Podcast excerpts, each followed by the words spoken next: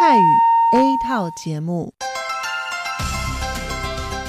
以下请您收听由劳动部劳动力发展署委托制播、中央广播电台所制作的泰语节目。 รายการต่อไปนี้ได้รับการมอบหมายให้จัดทำโดย กรมพัฒนากำลังแรงงาน กระทรวงแรงงาน ไต้หวันสาธารณรัฐจีน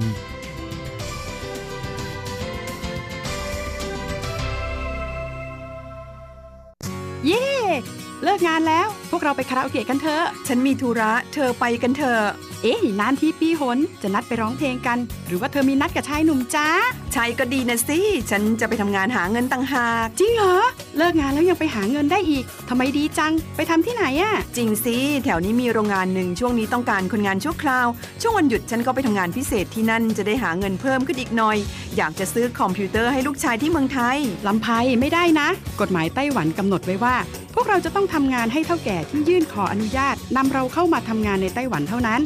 การไปทำงานที่อื่น ถือว่าผิดกฎหมาย หากถูกจับได้จะถูกยกเลิกไปอนุญาตทำงาน ไม่เพียงถูกส่งกลับประเทศ ต่อไปก็เข้ามาทำงานในไต้หวันไม่ได้อีกแล้วฮะรุนแรงขนาดนั้นเลยเหรอ จะถูกส่งกลับประเทศไม่สามารถมาทำงานไต้หวันได้อีก งั้นฉันก็ไม่มีทางหาเงินส่งลูกเรียนมหาวิทยาลัยนะสิงั้นก็แย่กว่าเดิมมาสิ ใช่แล้ว ในเมื่อเราเข้ามาทำงานในไต้หวันแล้ว ก็ควรต้องปฏิบัติตามกฎหมายไต้หวัน จึงจะมีโอกาสหาเงินส่งกลับไปช่วยเหลือครอบครัว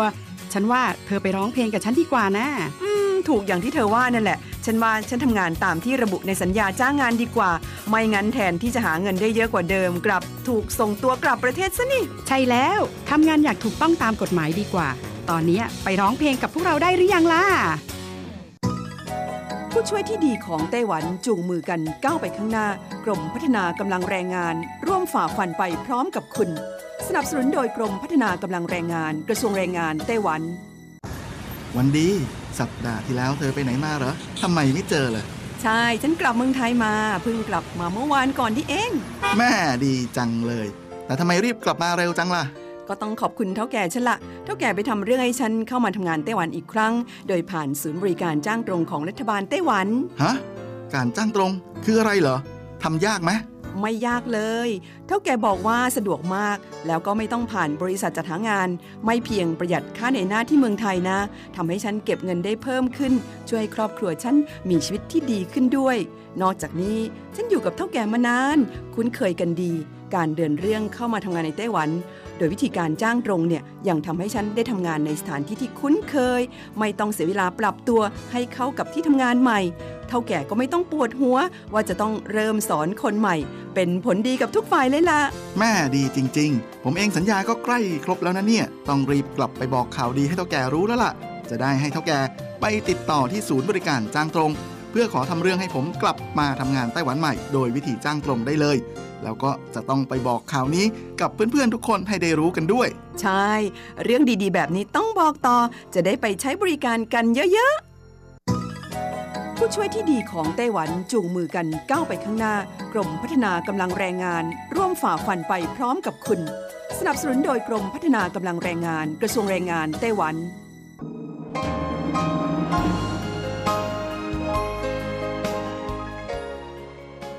กลับมาฟังขณะนี้ท่านกำลังอยู่กับรายการภาคภาษาไทย Radio Taiwan International หรือ RTI ออกกระจายเสียงจากกรุงไทเปไต้หวันสาธารณรัฐจีน เป็นประจำทุกวันนะครับ นอกจากรับฟังทางเครื่องรับวิทยุได้แล้ว ยังสามารถรับฟังรายการผ่านระบบออนไลน์ได้ที่ thai.rti.org.tw หรือที่ RTI Fanpage นะครับ ขอเชิญติดตามรับฟังรายการของเราได้ ตั้งแต่บัดนี้เป็นต้นไป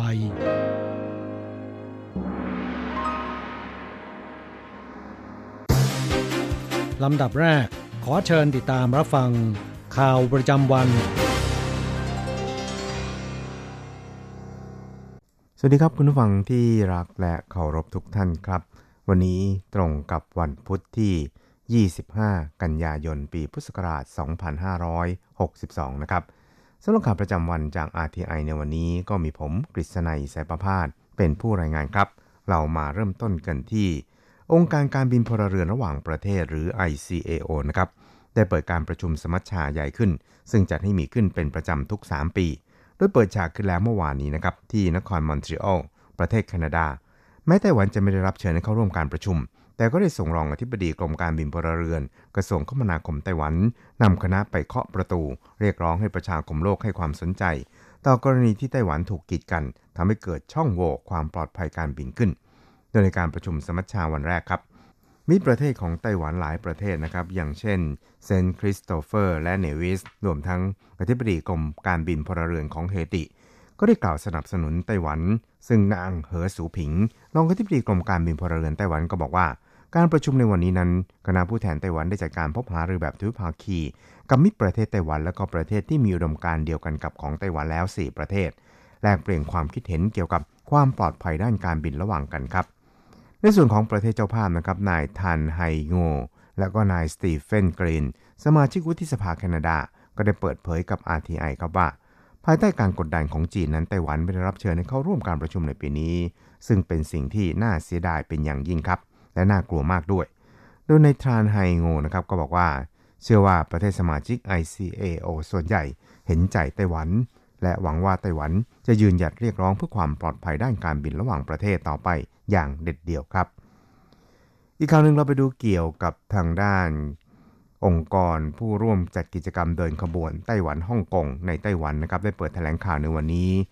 โดยมีสสพักรัฐบาลและก็สสอิสระหลายคนเข้าร่วมการแถลงข่าวครับ ไม่ว่าจะเป็นมาจากพรรค DPP พรรครัฐบาลพรรค New Power Party แล้วก็ผู้สมัครสสอิสระอีกหลายท่าน ต่างเรียกร้องพรรคการเมืองและก็นักการเมือง ชาวไต้หวัน ร่วมกันออกมาสำแดงกำลัง สนับสนุนการเคลื่อนไหวต่อต้านกฎหมายส่งผู้ร้ายข้ามแดนให้จีนของฮ่องกงที่ยืดเยื้อมานานกว่า 2 เดือนแล้วครับ คุณคูมาเยาวชนชาวฮ่องกงครับบอกว่า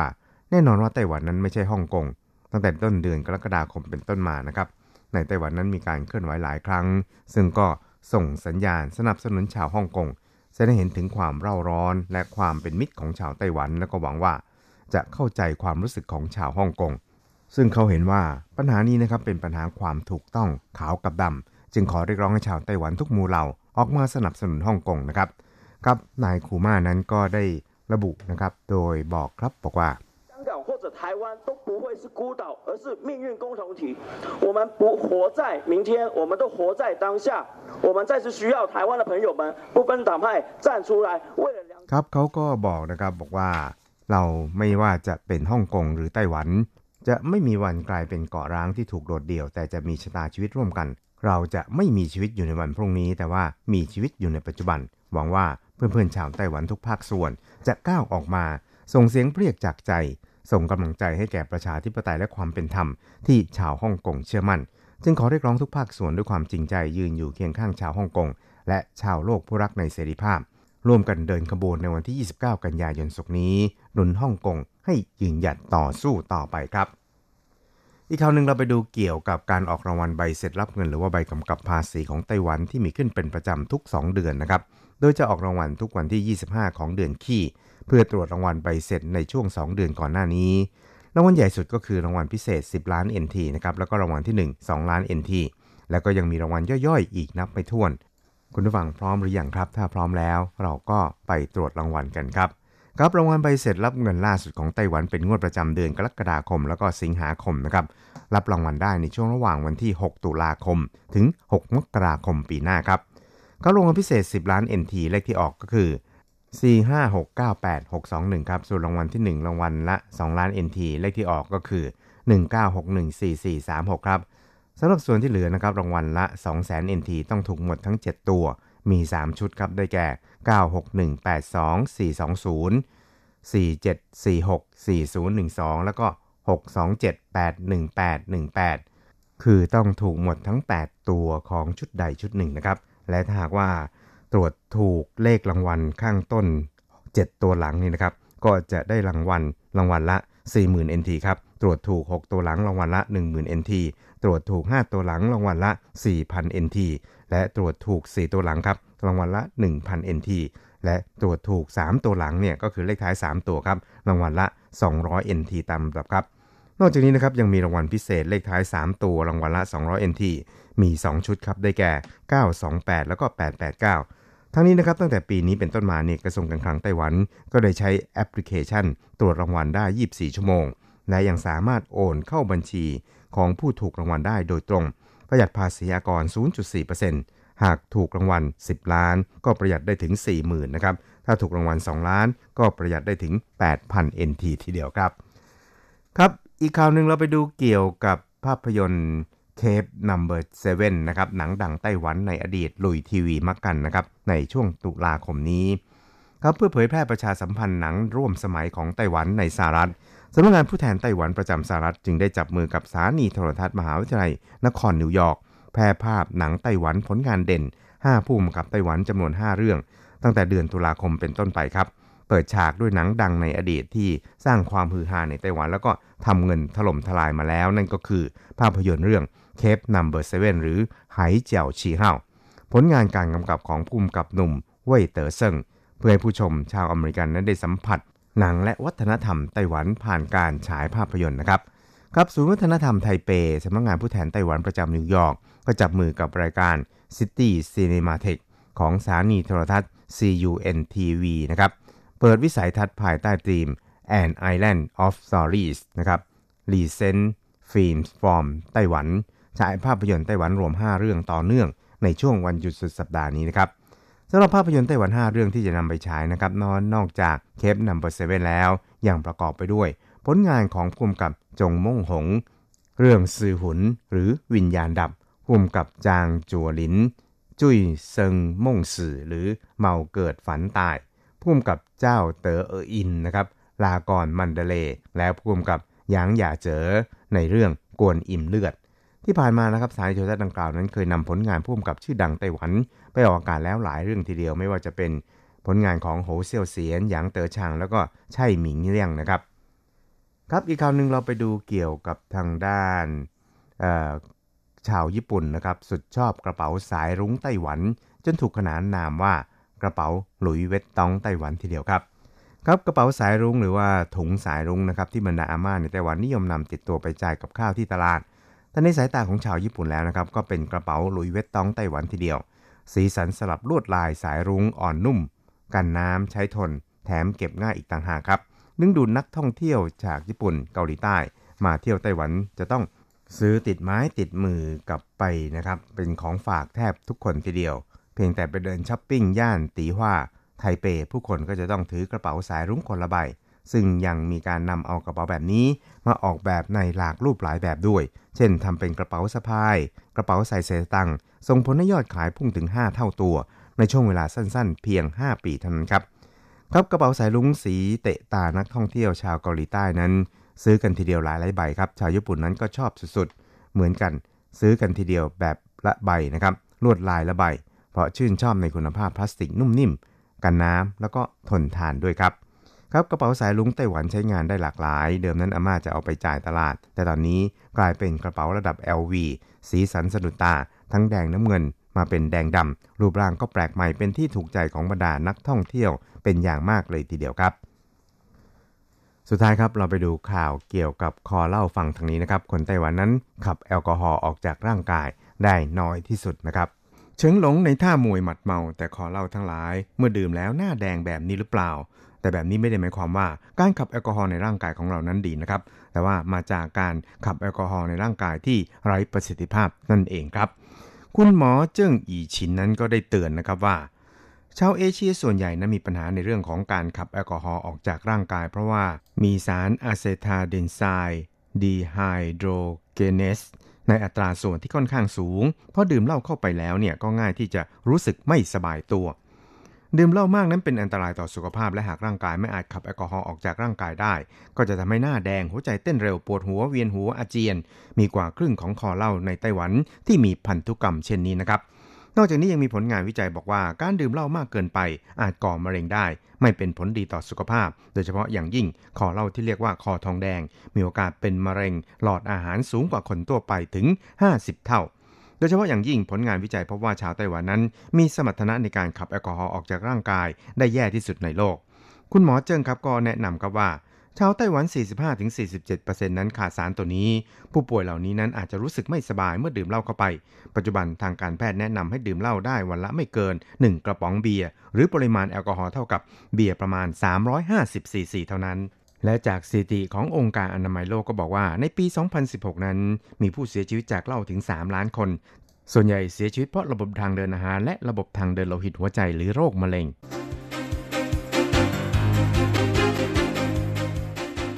ต่อไปขอเชิญฟังข่าวต่างประเทศและข่าวจากเมืองไทยค่ะ สวัสดีค่ะ คุณผู้ฟังที่เคารพ ช่วงของข่าวต่างประเทศและข่าวในเมืองไทยรายงานโดยดิฉันการจยากริชยาคมค่ะ ข่าวต่างประเทศสำหรับวันนี้นั้นเริ่มจากข่าว สภาผู้แทนราษฎรสหรัฐ ประกาศเตรียมถอดถอนโดนัลด์ทรัมป์นางแนนซี่เปโลซีประธานสภาผู้แทนราษฎรของสหรัฐอเมริกาประกาศว่า สภาผู้แทนราษฎรสหรัฐ ซึ่งมีพรรคเดโมแครตครองเสียงข้างมากกำลังอยู่ในระหว่างเตรียมดำเนินการสอบสวน เพื่อถอดถอนประธานาธิบดีโดนัลด์ทรัมป์ออกจากตำแหน่งอย่างเป็นทางการ โทษฐานใช้การทูตทำลายอดีตรองประธานาธิบดีโจไบเดนซึ่งเป็นคู่แข่งทางการเมือง โดยคณะกรรมการ 6 ชุดของสภาผู้แทนราษฎร จะร่วมกันดำเนินการสอบสวน ซึ่งข้อกล่าวหาดังกล่าว มุ่งเน้นไปยังกรณีที่ประธานาธิบดีโดนัลด์ทรัมป์โทรศัพท์ไปหาประธานาธิบดีของยูเครน เมื่อเดือนกรกฎาคมที่ผ่านมา ซึ่งเชื่อว่าทรัมป์ได้กดดันให้ยูเครนดำเนินการสอบสวนคดีทุจริตในยูเครน ที่มีความเกี่ยวข้องกับนายโจไบเดน ผู้สมัครรับเลือกตั้งชิงตำแหน่งประธานาธิบดีจากพรรคเดโมแครตโดยทรัมป์ขู่ว่าจะระงับการให้ความช่วยเหลือด้านการทหารแก่ยูเครน หากยูเครนไม่ให้ความร่วมมือ ข่าวต่อไป เยาวชนหญิงต้านโลกร้อนชาวสวีเดน ได้รับรางวัลโนเบลทางเลือก นางสาวเกรตาทุนเบิร์ก สตรีสวีเดนวัย 16 ปี ที่รณรงค์เรื่องการเปลี่ยนแปลงสภาพภูมิอากาศ ได้รับรางวัล Right Livelihood Award ประจำปี 2562 พร้อมกับนักเคลื่อนไหวอีก 3 คน ในฐานะผู้เป็นแบบอย่างการปกป้องสิทธิที่แยกจากบุคคลไม่ได้ และการต่อสู้เพื่ออนาคตที่น่าอยู่ของทุกคนบนโลกใบนี้ รางวัลดังกล่าวได้รับการขนานนามว่าเป็นโนเบลทางเลือก ด้านมูลนิธิ Right Livelihood ในสวีเดนแถลงว่าเกรตาทุนเบิร์กได้รับรางวัลนี้ เนื่องจากสร้างแรงบันดาลใจ และขยายความข้อเรียกร้องทางการเมือง เรื่องการเร่งดำเนินการด้านสภาพภูมิอากาศ ที่สะท้อนตามข้อเท็จจริงทางวิทยาศาสตร์ ส่วนผู้ที่ได้รับรางวัลอีก 3 คนได้แก่ นายดาวีโคเปนนาวายาโนมามีวัย 63 ปี ผู้นำชนกลุ่มน้อยชาวยาโนมามีในบราซิล นางกัวเจี้ยนเหมยวัย 58 ปี ทนายความนักปกป้องสิทธิสตรีชาวจีนแผ่นดินใหญ่ และนางอามินาตู อาลีอามัดไฮด้า วัย 53 ปี นักสิทธิมนุษยชนชาวซาราวี ทางตะวันตกของทะเลทรายซาฮารา มูลนิธิขอยกย่องผู้มีวิสัยทัศน์ที่ปฏิบัติได้จริงทั้ง 4 คน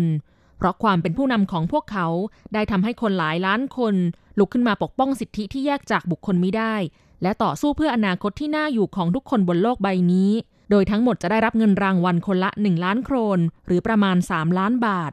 ก่อนหน้านี้เกรตาทุนเบิร์กเริ่มการประท้วงหน้ารัฐสภาสวีเดนทุกสัปดาห์ตั้งแต่ 1 ปีก่อน เพื่อเรียกร้องให้รัฐบาลสนใจการแก้ไขปัญหาการเปลี่ยนแปลงสภาพภูมิอากาศ สร้างแรงบันดาลใจให้นักเรียนทั่วโลกร่วมการรณรงค์ ด้วยการไม่เข้าเรียนทุกวันศุกร์ และเมื่อวันจันทร์ตามเวลาสหรัฐ เธอได้กล่าวเปิดการประชุมสุดยอดว่าด้วยการดำเนินการด้านสภาพภูมิอากาศสหประชาชาติ ที่นครนิวยอร์กสหรัฐอเมริกา ประนามผู้นำทั่วโลกที่ไม่แก้ไขปัญหานี้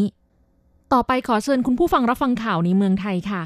คาดเงินสะพัดกินเจในไทย ปีนี้กว่า 46,500 ล้านบาท นายธนวัฒน์พลวิชัย ผู้อำนวยการศูนย์พยากรเศรษฐกิจและธุรกิจ มหาวิทยาลัยหอการค้าไทย เปิดเผยผลสำรวจพฤติกรรมการใช้จ่ายในช่วงเทศกาลกินเจปี 2562 ตั้งแต่วันที่ 29 กันยายนถึง 7 ตุลาคม 2562 พบว่าปีนี้ประชาชนร้อยละ 38.4 ตั้งใจจะกินเจ เพิ่มขึ้นจากปีที่แล้ว เนื่องจากตั้งใจที่จะทำบุญโดยลดการกินเนื้อสัตว์ และเริ่มเป็นเทศกาลที่ได้รับความนิยมของคนรักสุขภาพมากขึ้น แต่ส่วนใหญ่จะไม่กินเจตลอดเทศกาล โดยเลือกกินเพียงบางมื้อเท่านั้น เพราะแม้จะมีการวางแผนใช้จ่ายเท่าเดิม แต่ราคาสินค้าแพงขึ้นทำให้ค่าใช้จ่ายโดยรวมทั้งค่าอาหารเจ ที่หันมาซื้ออาหารปรุงสำเร็จและสั่งออนไลน์มากขึ้น รวมถึงค่าทำบุญและค่าเดินทางไปทำบุญ เฉลี่ยคนละ 11,000 บาท สูงกว่าปีที่แล้ว ซึ่งเฉลี่ยอยู่ที่คนละ 1936 บาทส่งผลให้เม็ดเงินสะพัดในช่วงเทศกาลกินเจปีนี้อยู่ที่ 46,549 ล้านบาท แม้จะขยายตัวร้อยละ 1.3 แต่เป็นอัตราการขยายตัวต่ำสุดในรอบ 12 ปี นับตั้งแต่ทำการสำรวจมา ต่อไปเป็นอัตราแลกเปลี่ยนประจำวันพุธที่ 25 กันยายน พุทธศักราช 2562 อ้างอิงจากธนาคารกรุงเทพสาขาไทเป โอนเงิน 10,000 บาทใช้เงินเหรียญไต้หวัน 1370 เหรียญ แลกซื้อเงินสด 10,000 บาทใช้เงินเหรียญไต้หวัน 1720 เหรียญ 1 ดอลลาร์สหรัฐใช้เงินเหรียญไต้หวัน 31.28 เหรียญแลกซื้อค่ะ คุณผู้ฟังคะนั่นเป็นช่วงของข่าวต่างประเทศและข่าวในเมืองไทย รายงานโดยดิฉันการจยากริชยาคมค่ะ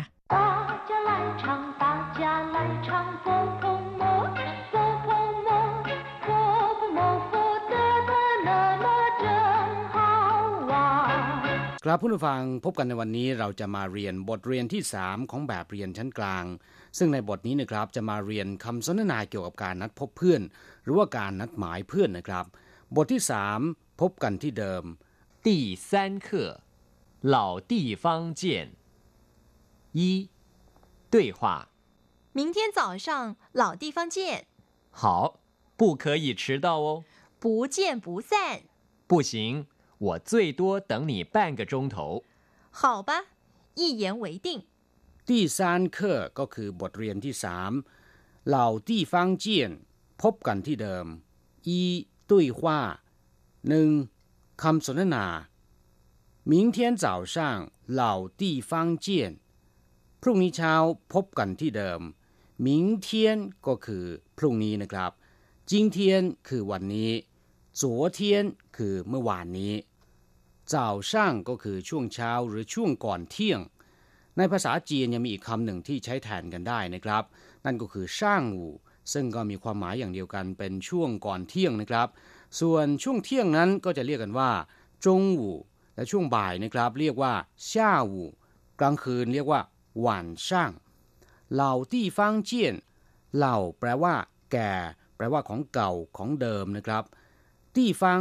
แปลว่าสถานที่เหล่าที่ฟังก็คือสถานที่เดิม เจียนก็คือพบกัน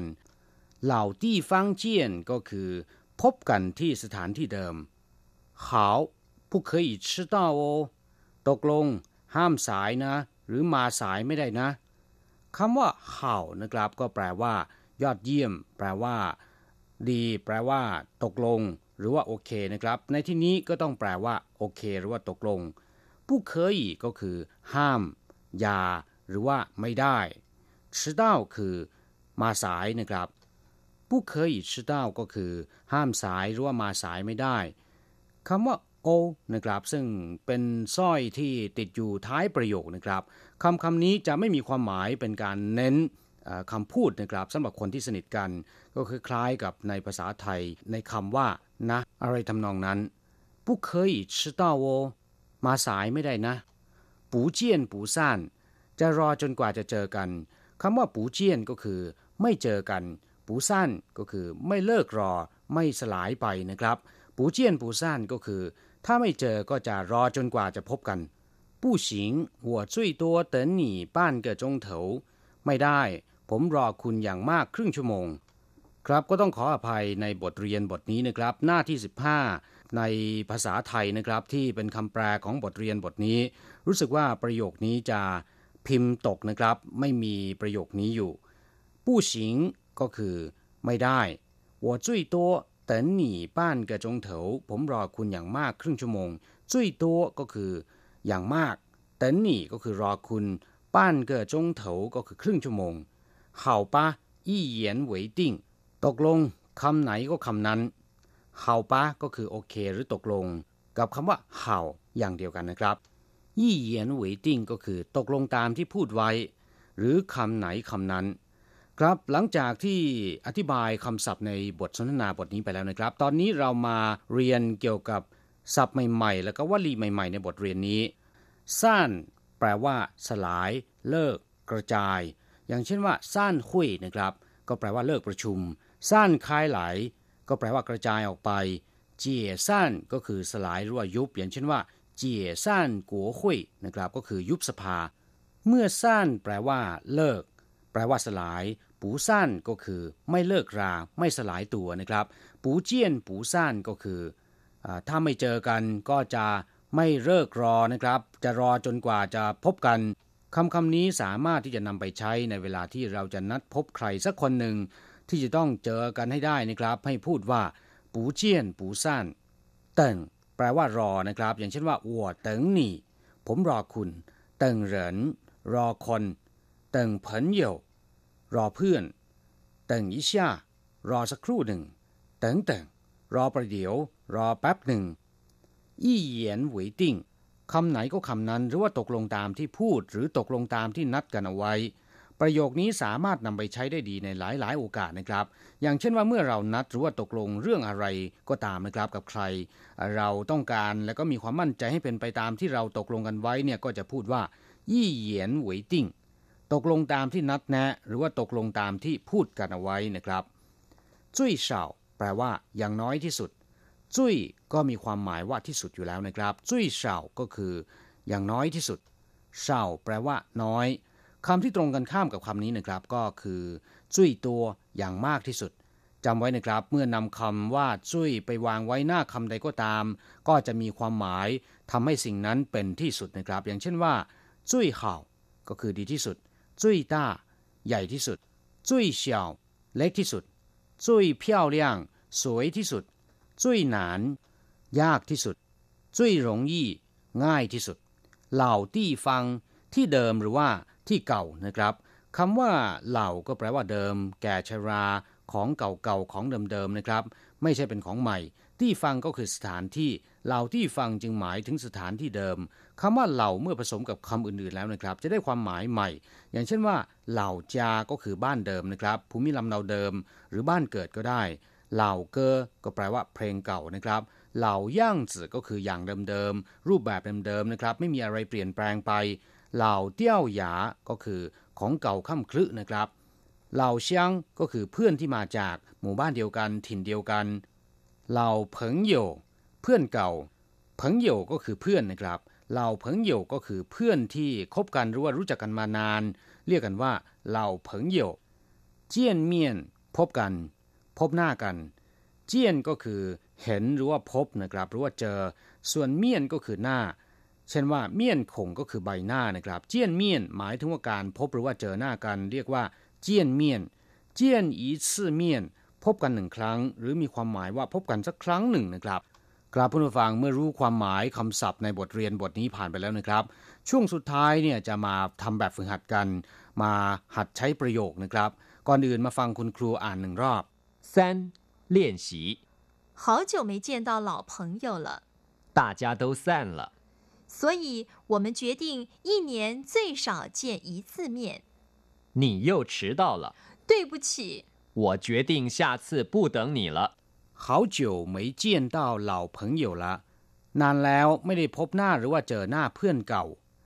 大家都散了ต่างคนต่างแยกย้ายกันไปคนละทิศคนละทางสั้นละก็คือกระจายหรือว่าสลายไป หรือแยกย้ายกันไป所以 我们决定一年最少见一次面ดังนั้นพวกเราตกลงที่จะพบหน้ากันอย่างน้อยที่สุดปีละหนึ่งครั้ง所以ก็คือดังนั้น决定ก็คือตกลง一年ก็คือหนึ่งปีนะครับ最少见一次面พบกันอย่างน้อยหนึ่งครั้ง你又迟到了คุณมาสายอีกแล้ว对不起ขอโทษหรือขออภัยคำนี้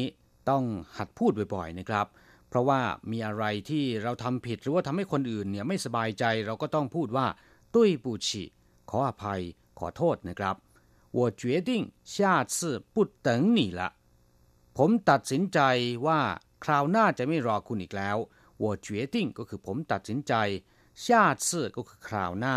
不等你了จะไม่รอคุณอีกแล้ว กราบผู้ฟังบทเรียนบทนี้หวังเป็นอย่างยิ่งว่า ท่านจะสามารถนำไปใช้เป็นประโยชน์ได้นะครับ เราจะกลับมาพบกันใหม่ในบทเรียนถัดไป สวัสดีครับ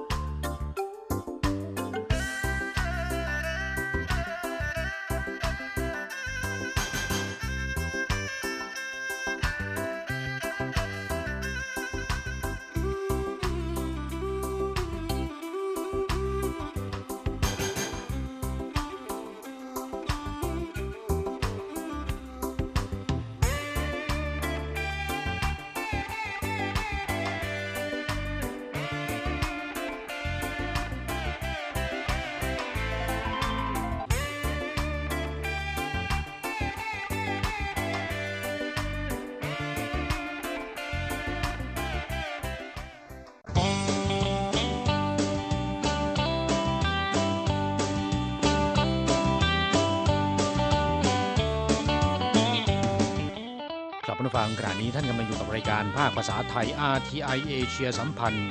ลำดับต่อไปขอเชิญท่านมาร่วมให้กำลังใจแด่เพื่อนแรงงานไทยที่ประสบปัญหาและความเดือดร้อน ในช่วงไขปัญหาแรงงาน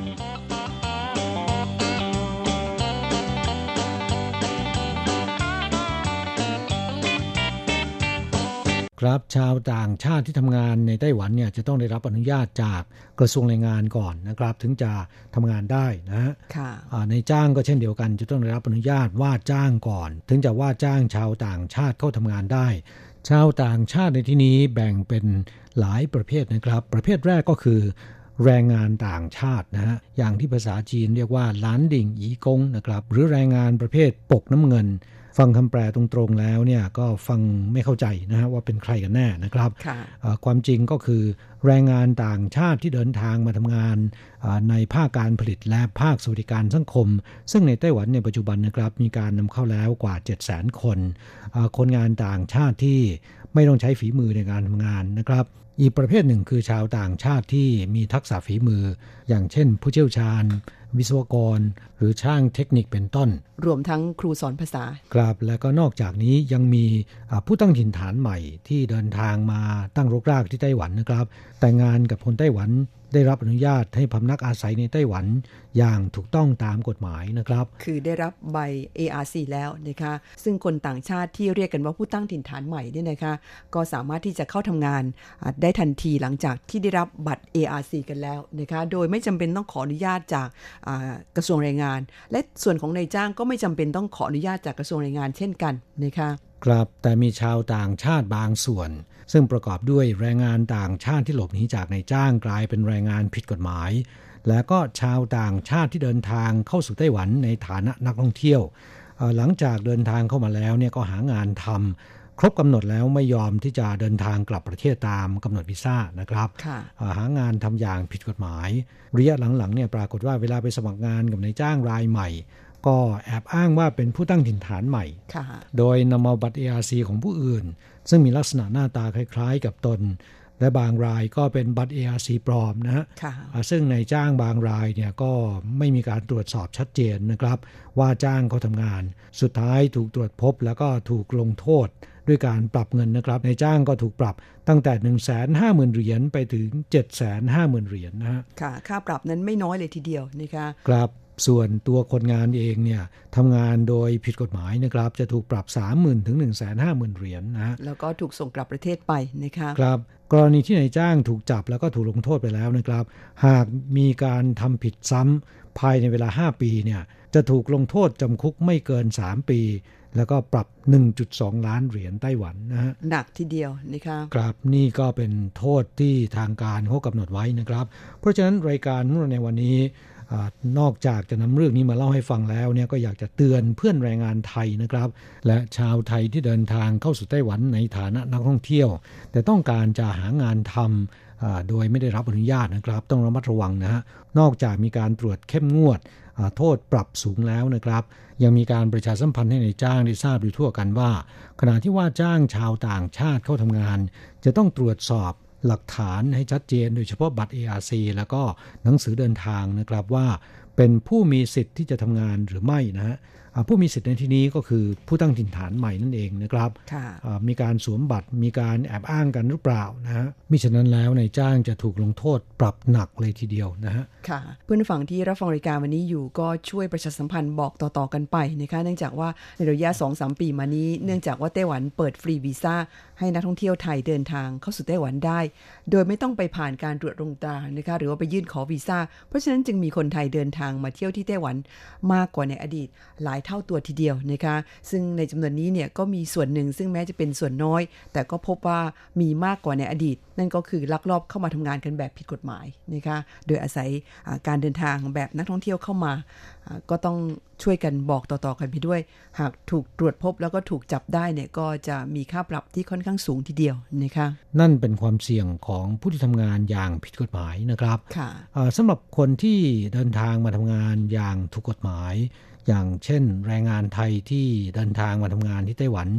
ซึ่งมีประมาณ 60,000 คนนะครับ ก็ต้องระมัดระวังเรื่องความปลอดภัย โดยเฉพาะอุบัติเหตุจากการทำงานนะครับ ค่ะเพื่อนฝั่งที่ทำงานกันในภาคการผลิต หรือแม้แต่ภาคการก่อสร้างเนี่ยความจริงแล้วก็ยังมีความเสี่ยงที่อาจจะเกิดอุบัติเหตุได้เช่นกัน หากเราไม่ระมัดระวัง ครับอุบัติเหตุเกิดขึ้นได้ทุกเมื่อ ถ้าเราเผลอนะครับค่ะอย่างช่วงปลายเดือนสิงหาคมที่ผ่านมานี้นะครับ ได้เกิดอุบัติเหตุสยองขวัญคดีหนึ่ง ที่โรงงานอิเล็กทรอนิกส์ในเมืองเหมียวลี่แห่งหนึ่งนะครับค่ะซึ่งก็ปรากฏว่ามีแรงงานหญิงฟิลิปปินส์รายหนึ่งทำงานโดยใช้น้ำยาสารเคมี ล้างแผงวงจรไฟฟ้านะครับน้ำยาสารเคมีที่ว่านี้เป็นกรดไฮโดรฟลูออริกเข้มข้น มือไปปัดใส่6 ราดใส่ขานะฮะกดเข้มข้นราดใส่ขาในพื้นที่ค่อนข้างจะกว้าง แรงงานหญิงผู้นี้เจ็บปวดทุรนทุรายนะครับ ถูกนำส่งโรงพยาบาล แพทย์กู้ชีพอยู่นาน 12 ชั่วโมง ในที่สุดเนี่ยเสียชีวิตนะครับ เนื่องจากว่าน้ำกรดได้ซึมลึกลงไปกัดกร่อนถึงกระดูกนะฮะโอ้ยขนาดไม่เห็นภาพนี่แค่มโนหรือว่าลองจินตนาการ ดิฉันว่ามันก็น่ากลัวมากแล้วนะคะครับ และที่น่าเสียใจก็คือแรงงานหญิงผู้นี้เนี่ยทำงานใกล้ครบสัญญา 3 ปี เตรียมจะเดินทางกลับประเทศอยู่แล้วในวันสองวันข้างหน้านะฮะมาเกิดอุบัติเหตุนี้เสียก่อน แล้วก็เสียชีวิตโดยไม่คาดคิดนะครับน่าเห็นใจนะคะก็ถือได้ว่าเป็นแรงงานหญิงฟิลิปปินส์คนแรกที่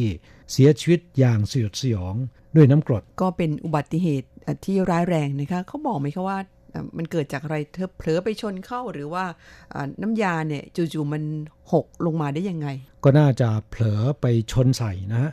แต่ก็น่าสงสัยว่าทำไมน้ำยาเนี่ยมันหกราดลงได้ง่ายถึงขนาดนั้นนะค่ะเขาไม่มีอุปกรณ์ป้องกันหรือว่าฝาปิดอะไรที่มันค่อนข้างจะหนาแน่น เพราะว่าเป็นสารอันตรายนะคะเนี่ยจุดนี้เนี่ยทางการเขากำลังตรวจสอบนะครับในจ้างก็คงจะต้องรับผิดชอบนะถ้าหากว่า บกพร่องในหน้าที่นะครับ มีการวางน้ำยาอันตราย ในลักษณะที่ไม่ถูกต้องไม่เหมาะสม อย่างไรก็ตามนะครับนำเรื่องนี้มาเล่าให้ฟังนอกจากจะเป็นอุทาหรณ์สำหรับแรงงานไทยแล้วนะครับก็อยากจะนำเอาเรื่องของหนุ่มไต้หวันนะครับที่เมืองเหมียวลี่เนี่ยเขามีการจัดกิจกรรมรำลึกไว้อาลัยให้แก่ แรงงานฟิลิปปินส์รายนี้ด้วยนะฮะเป็นแฟนของเธอหรือเปล่าคะ ไม่ใช่ครับ แต่ว่าคงจะเห็นข่าวนี้แล้วรู้สึกสลดใจใช่ไหมคะถูกต้องครับ หนุ่มไต้หวันรายนี้เนี่ยเป็นศิลปินนะครับ นักวาดนะฮะเขาอยากจะใช้ศิลปะ แล้วก็ใช้วัฒนธรรมมาบำบัดความเจ็บปวดรวดร้าวของแรงงานต่างชาตินะครับ ซึ่งก็เป็นการแสดงถึงความเป็นมิตรของคนไต้หวันอย่างหนึ่งนะงานนี้ก็มีการจัดขึ้น เมื่อวันที่ 12 กันยายนที่ผ่านมานี้นะครับ ที่หน้าสถานีรถไฟจูหนานในเมืองเหมียวลี่ค่ะก็เป็นความห่วงใยของคนท้องถิ่นในไต้หวันนะคะที่มีต่อแรงงานต่างชาติ แม้จะไม่รู้จักกันก็ตามนะคะครับในเรื่องของอุบัติเหตุเนี่ยบางครั้งเราเตือนกันได้แล้วก็ป้องกันกันได้นะครับแต่ถ้าหากว่าเศรษฐกิจไม่ดีเศรษฐกิจซบเซาในจ้างล้มละลายเลิกกิจการเนี่ยอันนี้ไม่สามารถที่จะป้องกันได้นะค่ะก็ถือว่าเป็นเหตุสุดวิสัยแล้วก็มีสาเหตุมาจากในฝ่ายของในจ้างนะคะไม่เกี่ยวกับของแรงงาน ถือว่าเราโชคไม่ดีก็แล้วกันนะคะแต่ดวงในลักษณะเช่นนี้นะครับ โอกาสที่จะเกิดขึ้นมาน้อยนะฮะยามที่เศรษฐกิจไม่ดีอาจจะมีอยู่บ้าง พูดถึงเรื่องนี้เนี่ยคิดว่าเพื่อนผู้ฟังหลายท่านโดยเฉพาะคนที่ทำงานอยู่ในเมืองเถาหยวนก็น่าจะทราบแล้วนะครับ ว่าเราจะพูดเรื่องอะไรโรงงานไหนนะครับก็คือเรื่องของบริษัท CPT นะจุงหัว Picture Tube เป็นบริษัทผลิตจอภาพนะครับ ทั้งจอภาพทีวี จอภาพมือถือ โรงงานผลิตจอภาพเก่าแก่ แล้วก็มีชื่อเสียงของไต้หวันนะครับ บริษัทนี้เนื่องจากได้รับผลกระทบจากบริษัทแม่คือบริษัทต้าถง ที่มีปัญหาด้านการเงิน ก็ทำให้ CPT เนี่ยนะครับ ซึ่งมีพนักงานกว่า 2,000 คน ในจำนวนนี้เป็นแรงงานฟิลิปปินส์200 คน และคนงานไทย 63 คนต้องล้มละลาย ซึ่งก็ทำให้คนงานกว่า 2,000 คนต้องตกงาน แต่ก็ยังดีในไต้หวันมีระบบคุ้มครองและพิทักษ์สิทธิประโยชน์ของแรงงานต่างชาติที่ค่อนข้างดีนะครับ หลังจากที่เกิดเหตุแล้วเนี่ยทางกองแรงงานท้องที่ แล้วก็สำนักงงานแรงงานไทยสำนักงงานแรงงานฟิลิปปินส์นะครับ ก็ได้มีการประสานงานกัน กองแรงงานจัดให้แรงงานต่างชาติ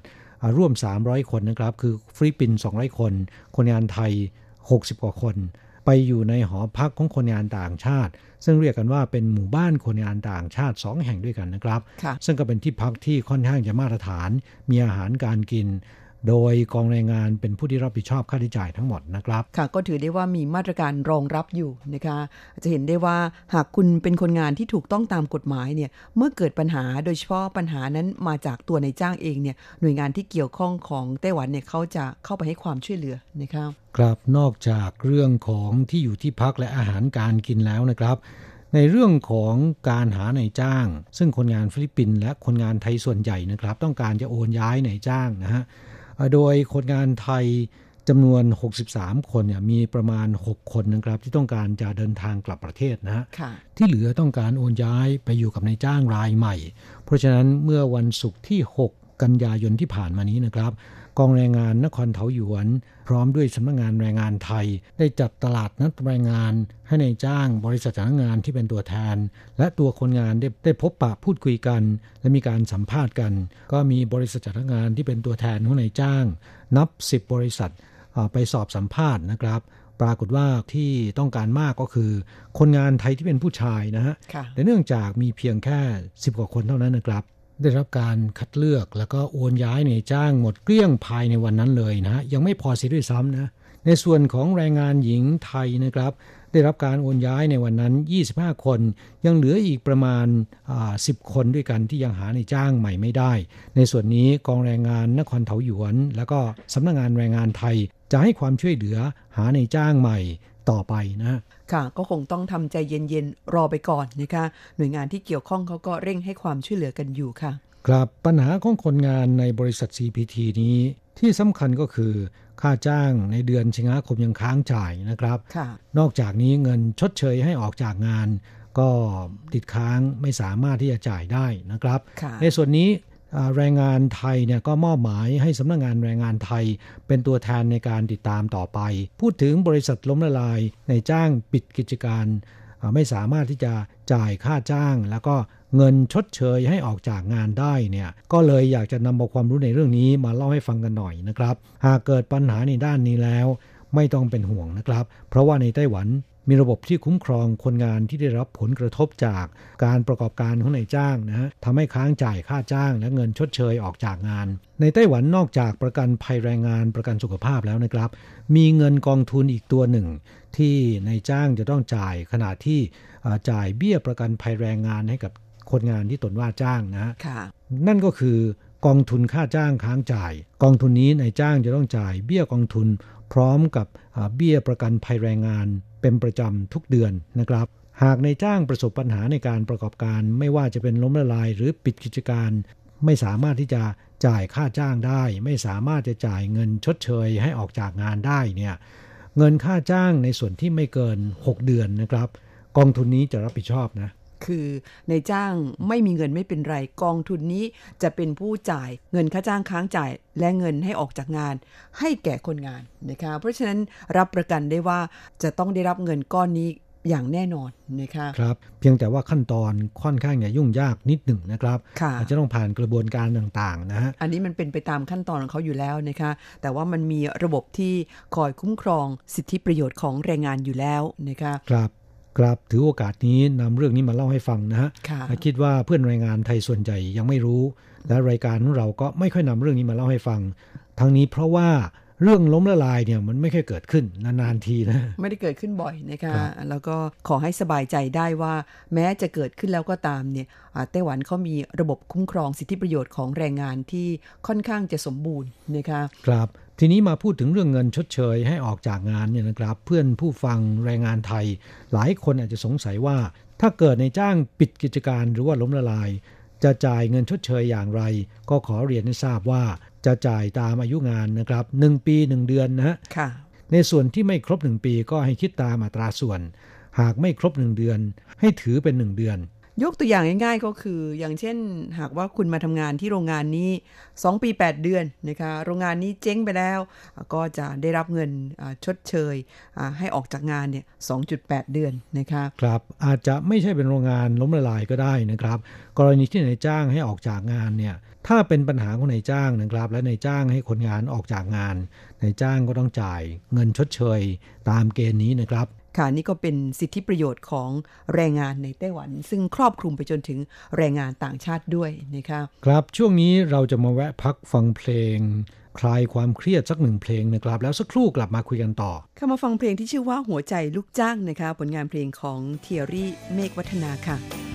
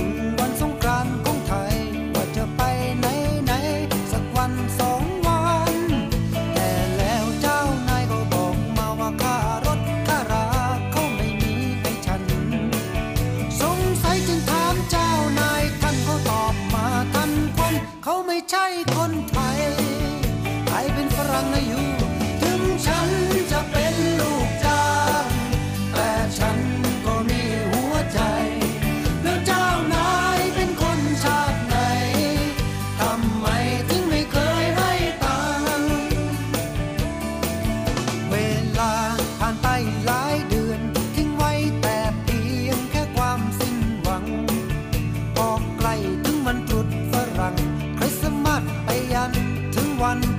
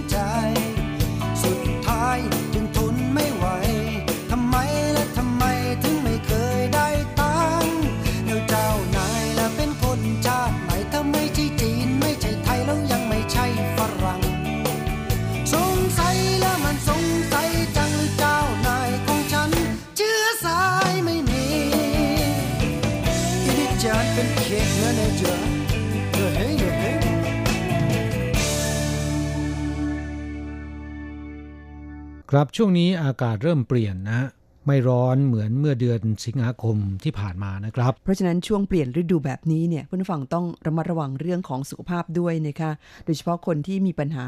ในเรื่องของอความเครียดทั้งหลายแหละนะคะครับหลายคนป่วยเป็นโรคเรื้อรังโดยไม่รู้ตัวนะครับค่ะโดยเฉพาะคนงานไทยซึ่งโดยซึ่งอายุโดยเฉลี่ยแล้ว ค่อนข้างจะสูงกว่าชาติอื่นนะครับ และไม่ค่อยมีโอกาสตรวจสุขภาพกันเท่าไหร่นัก ต้องระมัดระวังนะครับ โดยเฉพาะเรื่องของโรคไหลตายเนี่ยยังเกิดขึ้นต่อเนื่องนะค่ะรายการของเราในวันนี้ เรามาฟังคำบรรยายของนักจิตวิทยาจากกรมสุขภาพจิตกระทรวงสาธารณสุขของไทยนะ ค่ะ ซึ่งนำเอาความรู้เกี่ยวกับเรื่องของโรคไหลตาย มาเผยแพร่ให้ได้รับฟังกัน ช่วงนี้มาฟังกันเลยค่ะ สาเหตุของคนที่เป็นโรคไหลตายเนี่ย มันมีอยู่ด้วย 3 ข้อสำคัญด้วยกัน สิ่งหนึ่งที่เราพบมากๆก็คือเรามักเจอคนที่เป็นโรคไหลตาย ในกลุ่มที่เป็นวัยทำงาน กลุ่มวัยทำงานเท่าไหร่อะก็ 30-40อะเนาะกลุ่มวัยทำงาน แล้วก็จะเจอในผู้ชายเยอะ แล้วก็ไปเจอในคนไทยที่มาจากภาคอีสานเยอะ เพราะอะไรมันถึงตรงกันเพราะว่า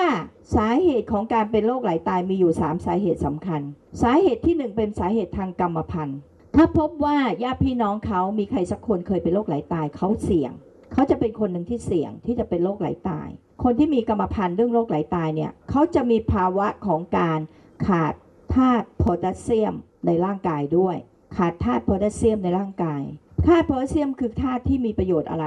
ธาตุโพแทสเซียมเนี่ยมันมีประโยชน์ในเรื่องของเป็นสารสื่อนำคลื่นไฟฟ้าหัวใจ เป็นสารสื่อนำคลื่นไฟฟ้าหัวใจ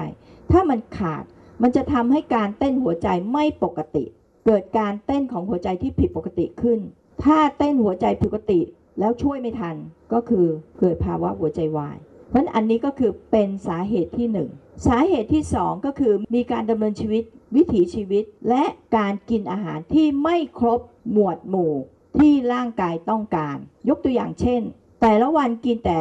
นึ่งข้าวเหนียว แล้วก็จิ้มน้ำพริก กินนึ่งข้าวเหนียวจิ้มน้ำพริก แล้วผัก ปลาก็ไม่ได้กินเนื้อสัตว์ก็ไม่ได้กินกินอย่างเงี้ยเป็นประจำทุกวันทุกวันทุกวันทุกวันทำงานหนักมากเหงื่อออกเยอะโอ้โหสูญเสียพลังงานเยอะแต่กินแค่นี้ ก็คือกินข้าวเหนียวแล้วก็จิ้มน้ำพริก แค่นี้เองเพื่อนทำชีวิตวิถีชีวิตเป็นอย่างเงี้ยมาเป็น 5 ปี 10 ปี 20 ปี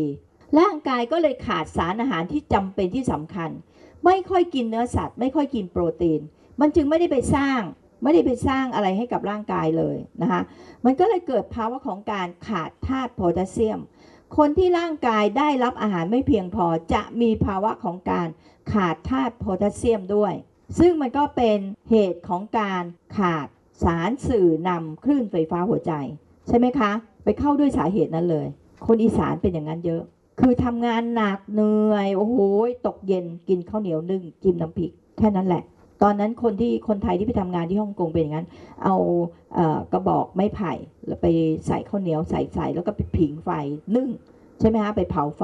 แล้วก็เอาออกมาแล้วก็มาจิ้ม จิ้มทำน้ำพริกง่าย ๆ จิ้มกินอย่างเงี้ย เพราะไม่มีสตังค์กินแค่นี้แหละ มีเงินน้อยก็เลยกินอย่างเงี้ยเป็นประจำทุกวันมันก็หน้าก็เหลืองเหลืองๆซีดๆไป เพราะมันไม่ค่อยได้อาหาร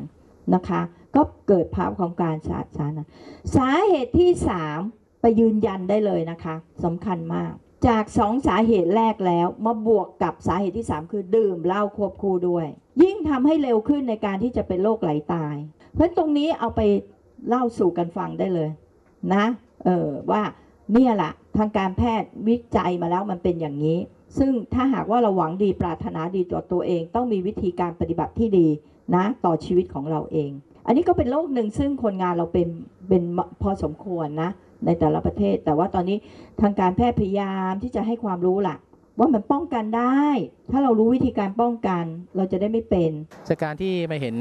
พี่น้องแรงงานเพื่อร่วมชาติไทยเราที่มาทำงานที่ไต้หวันเพื่อ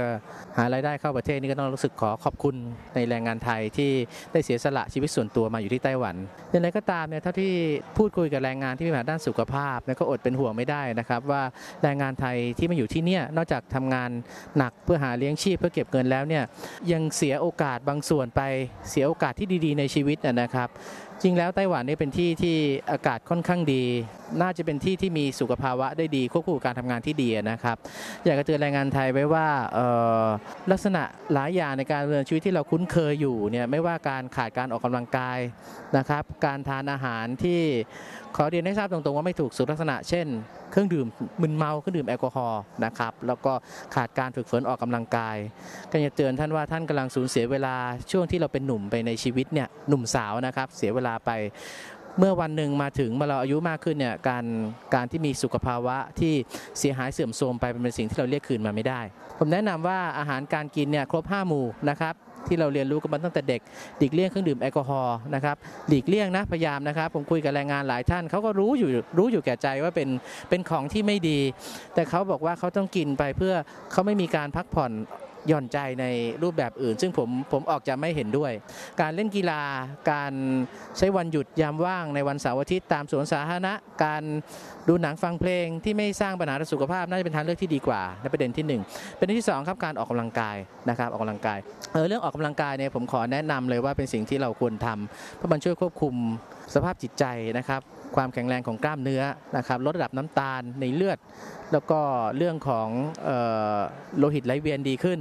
โดยที่โดยที่ท่านไม่ได้เสียเงินนะผมว่านะนะครับการออกกำลังกายเป็นการพักผ่อนที่ไม่เสียตังค์แต่ได้สุขภาพผมคิดว่าครบทั้งสองประการนะทั้งสุขภาพและเรื่องของเศรษฐฐานะนะอันสุดท้ายเรื่องของการดูแลตัวเองสภาพแวดล้อม เช่นที่พักระวังเรื่องความแออัด นะครับ การอยู่อาศัยกัน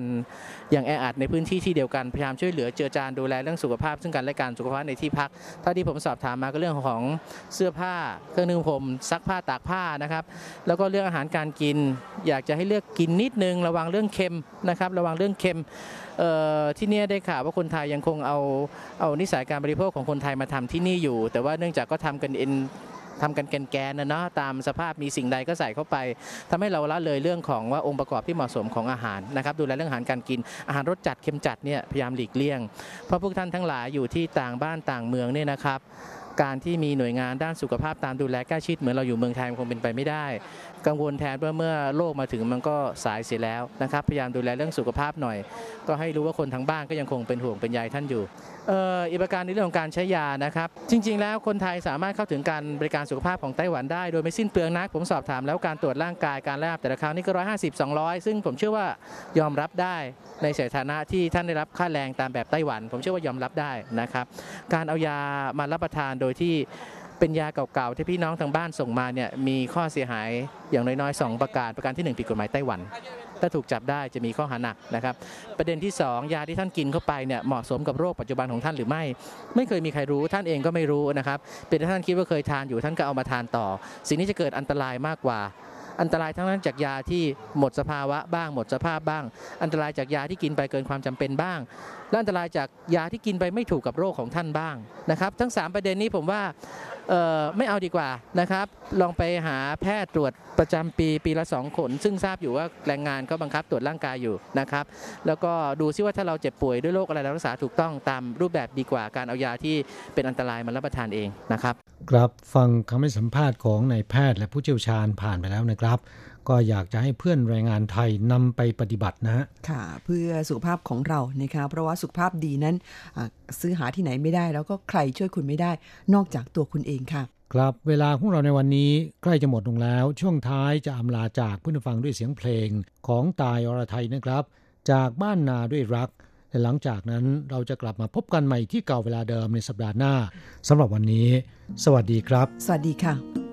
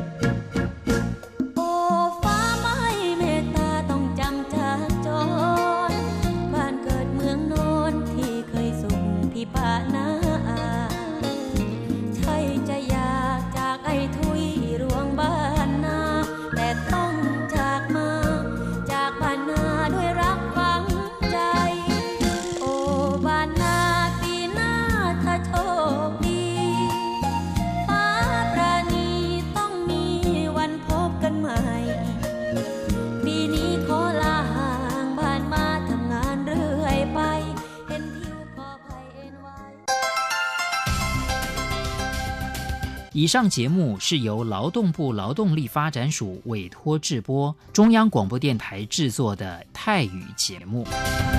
ที่ท่านรับฟังจบลงไปแล้วนั้นเป็นรายการที่ได้รับมอบหมายให้จัดทำโดย กรมพัฒนากำลังแรงงาน กระทรวงแรงงาน ไต้หวันสาธารณรัฐจีน